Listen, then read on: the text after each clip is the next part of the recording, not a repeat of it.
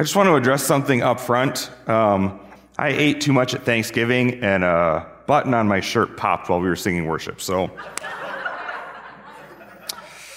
okay, I don't really know if that's the case, but I promise you I didn't just. Good thing I had an undershirt on, is all I can say. So, um, anyway, hi. uh, hey, welcome everybody online. Thanks for tuning in as well. Glad to have you here. Um, it is officially the Christmas season, and um, if you think Christmas starts before Thanksgiving, you are wrong, and I will fight you on it, Johnny and Jeff. So, anyway, Merry Christmas, everybody.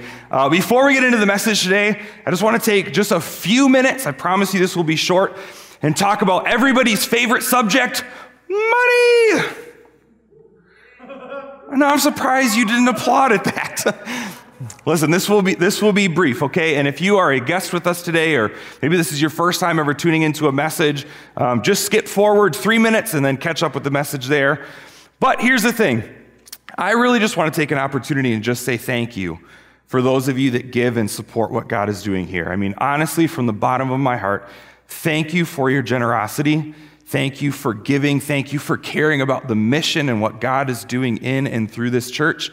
Um, back in March, when COVID kind of first hit our country and we decided to go fully digital as a church, I remember one of the things that I was most afraid of was wondering whether or not the mission was going to continue to be funded. Because historically in the past, it's always been that if people don't come to church, they don't give. And it's just reality, unfortunately. But throughout our time meeting online, I believe that God did a miracle through those of you that give and support this work. I believe without a shadow of a doubt that God did a supernatural miracle because not only did we maintain um, giving and our income was the same, but actually you guys even went over and above. You were more generous.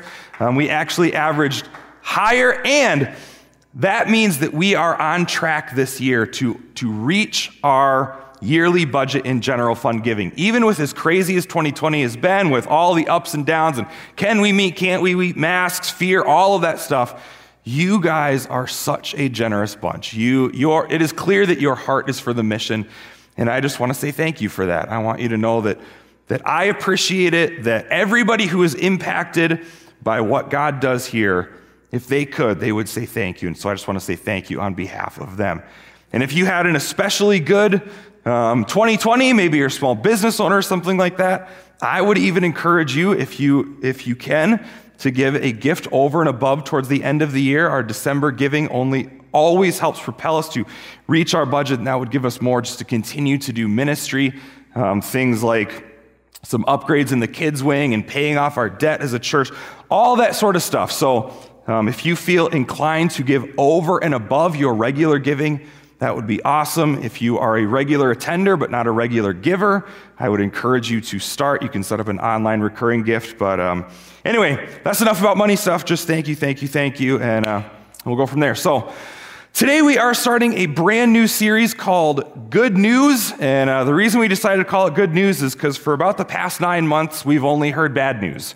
And so from now until Christmas, we are just going to be talking about good news. Positive series, good. We're moving forward. Good news for you and I. Now, if you're like me, you love Amazon. I've talked about this before. I think Amazon is just one of the greatest things since sliced bread.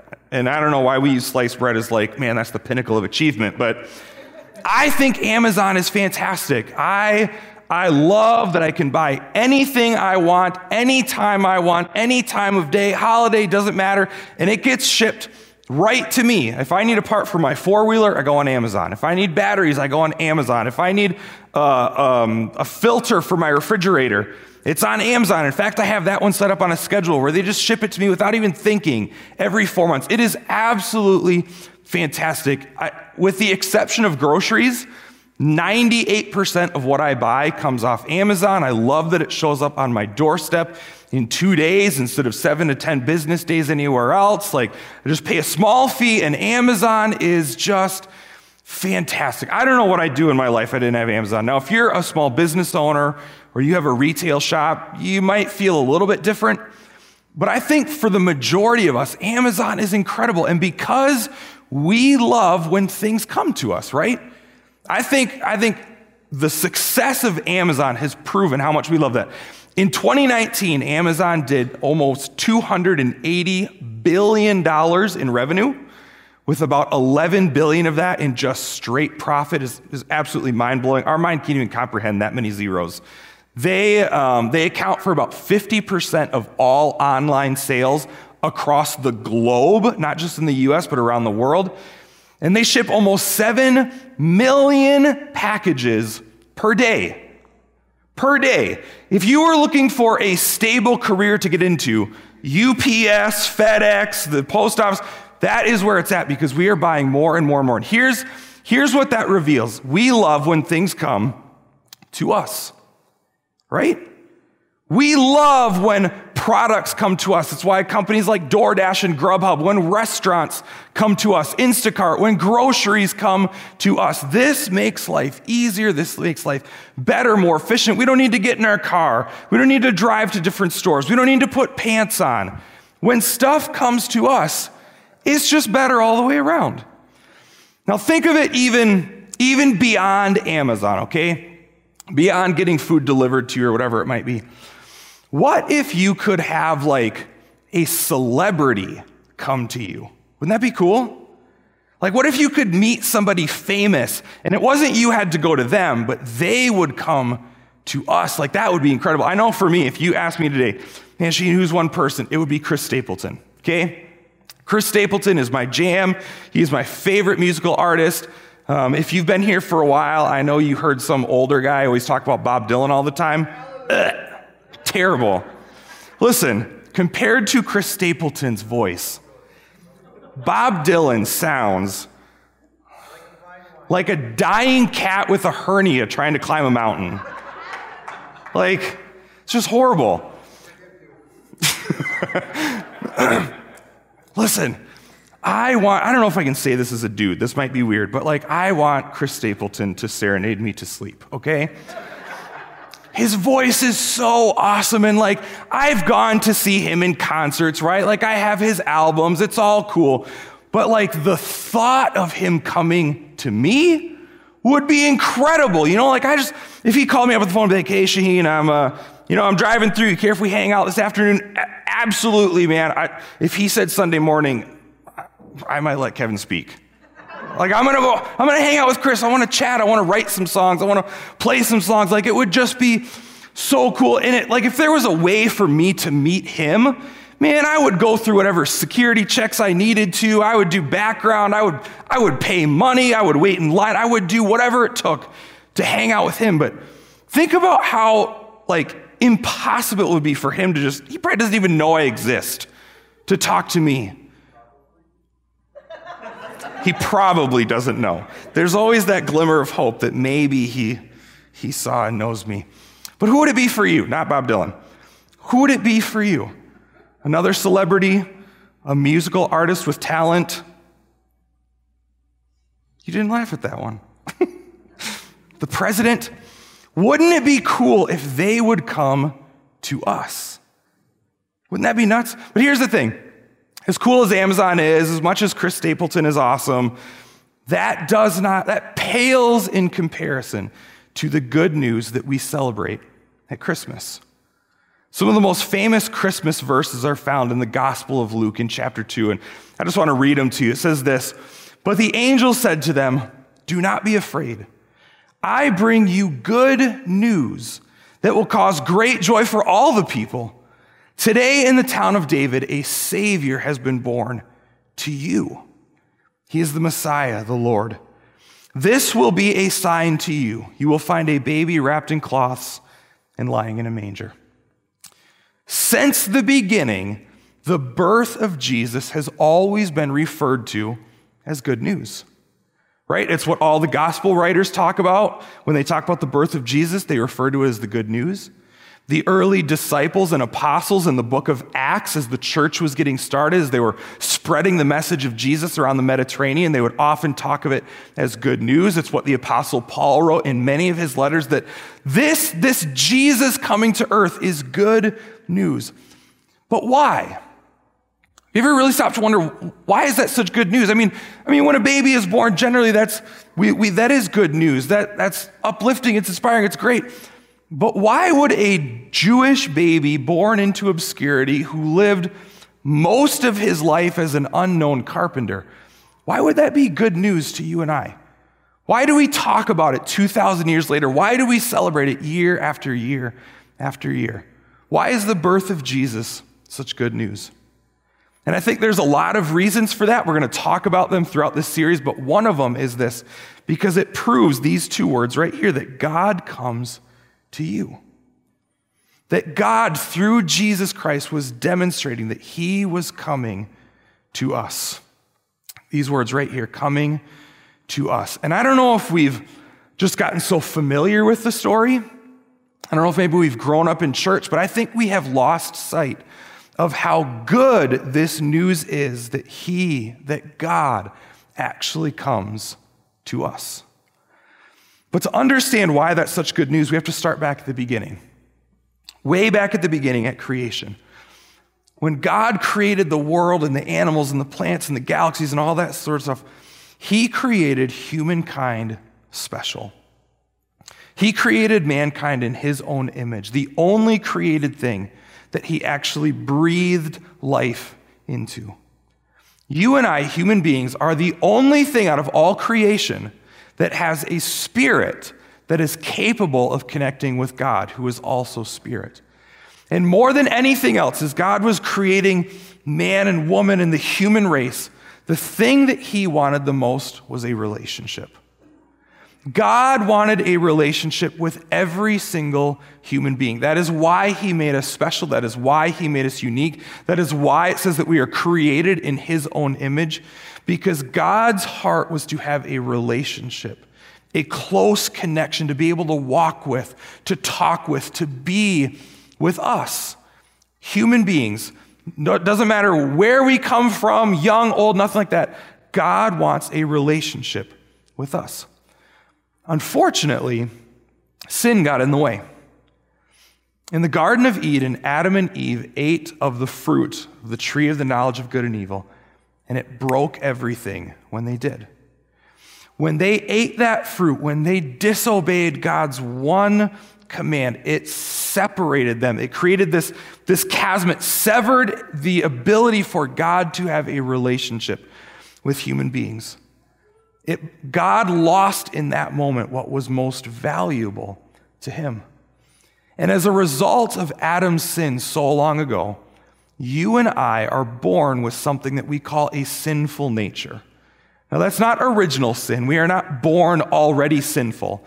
But a sin nature means that we have a, a nature, a tendency, this undeniable urge inside to sin, to do wrong. And every single one of us have, have fallen prey to that. It's unavoidable. You and I have sinned, we will sin, and when we do, it separates us from God. No matter how big, no matter how small, no matter how few, how many, the moment that you and I sin, we experience a spiritual death, a spiritual separation from God, where we are no longer able to talk to Him, where we are no longer able to experience His presence, we are no longer able to have a relationship with Him. We are no longer able to go to heaven when we die. Sin breaks that connection. It started way back with Adam in the garden. But at the moment that happened, after God discovered what had happened, God issued His first promise of a Savior. It's found in Genesis chapter 3, and it says this this is God talking to Satan. Says, I will cause hostility between you and the woman, and between your offspring and her offspring. He will strike your head, and you will strike his heel. Now, I'll admit, on the surface, what is he talking about? That doesn't seem like a whole lot. But this right here is the very first prophecy in the entire Bible about a Messiah, a Savior coming to us. The fact that God would come to us is absolutely incredible. It is such good news. I, I, like to think of it like this I try and picture all religions are basically like a maze, okay? And human beings, you and I, we're trying to make our way through the maze. We're trying to live life and, and reach the other end. Whatever the other end is, some call it heaven, some religions call it nirvana, some religions talk about reincarnation, but there's always something better, right? Something beyond that when we get through with this life, oh, good, we can reach that. Christianity is no different. We believe in a heaven and eternal life and glory, no more pain, no more tears. But all other world religions, all other systems, basically teach that you and I, we have to get through that maze, right? We have to figure out the right turns. And there are some ancient books and some ancient sayings that, that we think will help give us shortcuts or tell us when to take a right turn or when to take a left turn. We, all religion teaches us that our good has to outweigh our bad, but it's basically this. We have to try and figure our way out through the maze. The maze is there and it takes our whole life. And hopefully, if we've taken enough right turns, we will reach the end and we will, we will achieve whatever the goal is of that religion. All other religions teach that God is basically sitting passive on the other side. We have to enter the maze, we have to figure it out, we have to work our way through it, but God is just waiting on the other side. God is sitting there hoping that his people figure it out, hoping that they make it through somehow, but he is passive. He is not doing anything to help anybody. That is every other world religion. But this is what makes Christianity different that God came to us. Christianity is different because God entered the maze. He entered humanity and the hurt and the brokenness. And for any other system, it would be absurd to think that God or a God or whatever they believe in would enter into humanity for any reason, but let alone to fix a problem that we caused, to fix the sin of mankind. But that is exactly what God did through Jesus Christ. He entered the maze, He entered this world, our lives. He came to us. God's incredible love compelled him to come to us. God's love for every single one of us, everybody watching online, male, female, young, old, gay, straight, Democrat, Republican, black, white, it doesn't matter. No matter what, God's incredible love for you and for me meant that he had to come to us. He was not content to just sit there on the other side and wait and hope that someday people would find their way to him, even though it would be impossible because sin broke that relationship. And all throughout the Old Testament, if you want like a, a 30,000 foot view of the Old Testament, it is basically this that God was working to bring about a Savior. Through the people of Israel, through the nation of Israel, God was working to bring a Savior to us. We don't have time to go over every Old Testament prophecy, but I just want to read a couple of them. The first one is found in Zechariah. It's probably the first time we've ever read from Zechariah in a weekend service, but it says, Rejoice, O people of Zion. Shout in triumph, O people of Jerusalem. Look, your king is coming to you. He wasn't sitting there saying, Hey, guess what, guys? We, we found a way through the maze. Rejoice. Hey, we, we found a secret code to help us get there. No, that wasn't it at all. Your king, a savior, is coming to you. Rejoice. That's good news. It's coming to us. The prophet Isaiah talks a lot about the coming Messiah, and there's so many prophecies, but I just want to read one of the more clear and direct ones. He says this For a child is born to us, a son is given to us. The government will rest on his shoulders. For some of you, that's really good news. And he will be called Wonderful Counselor, Mighty God, Everlasting Father, Prince of Peace, a child to us, a son to us. Do you get the picture? We don't have to work our way to God. We don't have to behave our way to God. We don't have to sacrifice our way to God. God was coming to us. And I don't know, maybe some of you here today or some of you watching online are skeptical about all this. You, you wonder if this Christian thing can really be true. But it's verses like that that I think should compel us with every fiber of our being, should compel us to hope that it's true, even if we're unsure if it's true. Right? Anytime you and I hear good news, We hope it's true, even if we haven't fact checked it yet, even if we haven't looked at the source. We hope it's true. Like, for example, I told you this.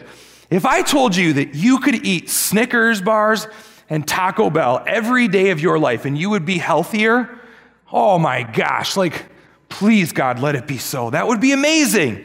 If you and I could eat like garbage and actually be healthier, even if you were unsure if it was true or not, we would hope. Please, please, please be true. That sounds awesome. I just want a Crunchwrap Supreme so bad. We want, it is our, it is our tendency as human beings to want good news to be true. This is good news.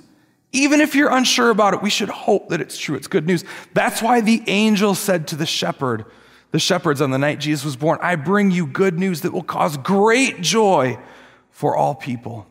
The Savior is born. God has come to you, to us. The Apostle John was Jesus' best friend while he was here on this earth, and he writes his gospel account, his story of of what Jesus did. And at the beginning of his, his letter, he says this So the Word became human and made his home among us, talking about Jesus. He was full of unfailing love and faithfulness. And we have seen his glory, the glory of the Father's one and only Son. John says, God came to us. We didn't have to go to God. We didn't have to work our way to God. He came and made his home among us. And as John is writing down his gospel account for all of history to read someday, he says, I want you to know we've seen it.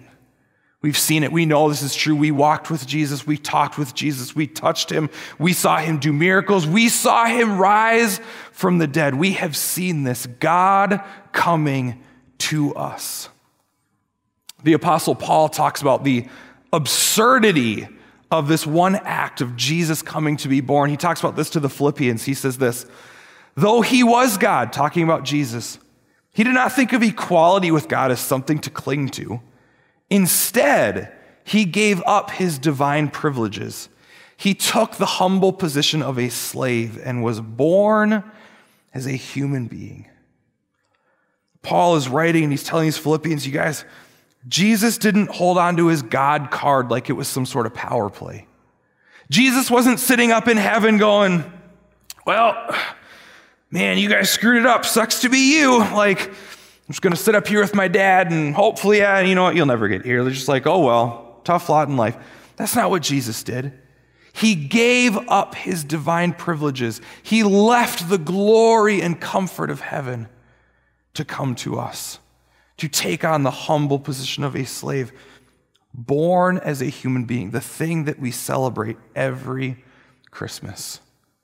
There's one more verse found in Hebrews that I want to read. It says, Therefore, it was necessary for him, for Jesus, to be made in every respect like us, his brothers and sisters, so that he could be our merciful and faithful high priest before God. Because then, then he could offer a sacrifice that would take away the sins of the people. And again, if you are unsure about the claims of Jesus and whether Christianity is true or not, I think it's stuff like this that should make you want to lean in a little more. That should make you want to search and discover is this really true? Because this is such good news that Jesus came to us. God came to us. So, what do you do with this information? Okay, God came to us. Now what? Well, there's a couple things. The first is for those of you that, like I said, you're not sure about Christianity. Um, you're wondering if all this is true or not. You're watching online. This is the first time you've ever tuned in.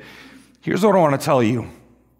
I hope that even the possibility to you of God coming to us would help you like want to search more would, would help you want to take a more thorough and thoughtful look into this christian thing i hope that you would be compelled to want to come back and hear more of these messages and watch them online at our church we love skeptics you are welcome here you, you are awesome i hope that if that's you here today and you're, you're just not sure i hope that you would follow the evidence that you would just keep coming back, that you would do the research, that you would listen to these messages, that you would find out man, is this really true or not? Is Jesus the only way to God? Does God love me? Is God really there? Is this birth of a baby 2,000 years ago really good news? But for all of us, whether you are a believer or not, what do we do with this to us? God came to us. Here's what I want you to think about for just a moment. If God came to us, if God sent his one and only Son to this earth, to us, what does that say about you?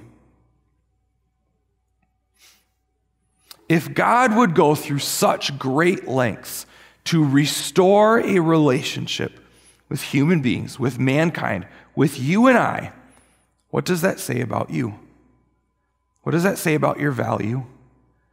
What does that say about your worth? What does that say about the meaning of your life?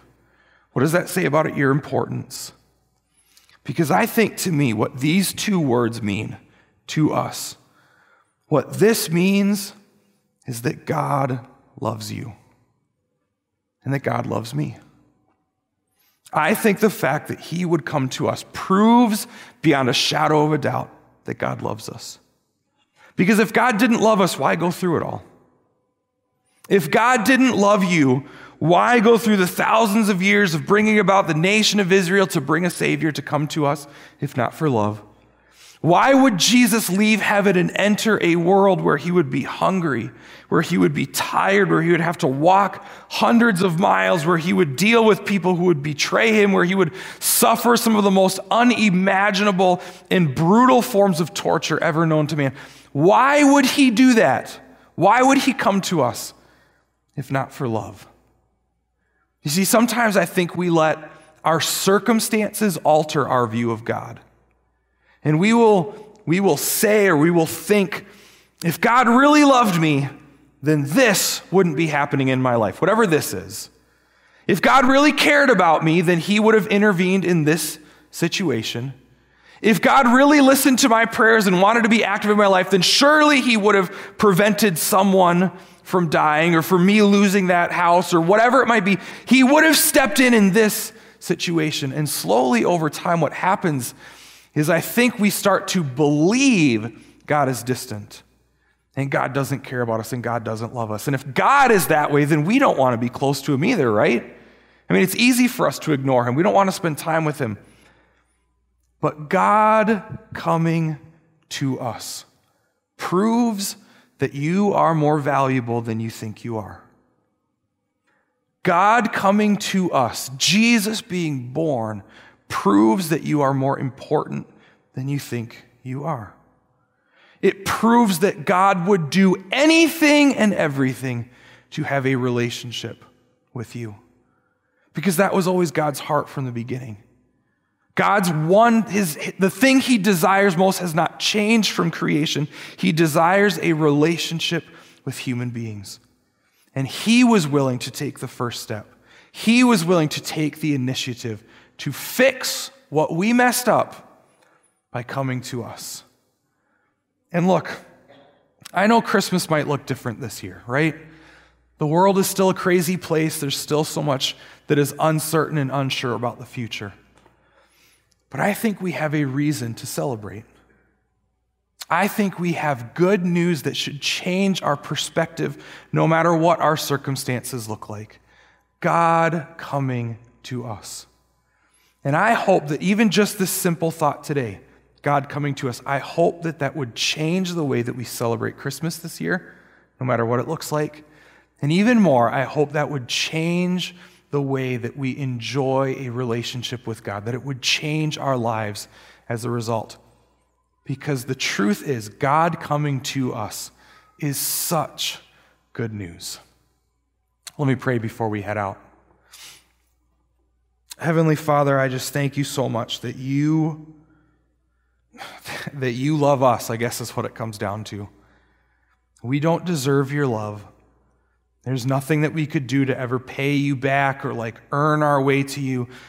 You just have such a strong desire for us that you paid the price. You did everything you could to rescue us. You starting with coming to us.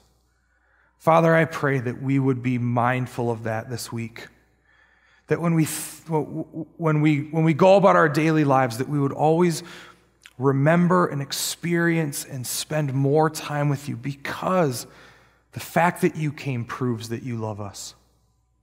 Father, may that simple truth just fill us with joy this week as we spend time with you, as we experience you. Thank you, God, for coming to us. In Jesus' name we pray. Amen.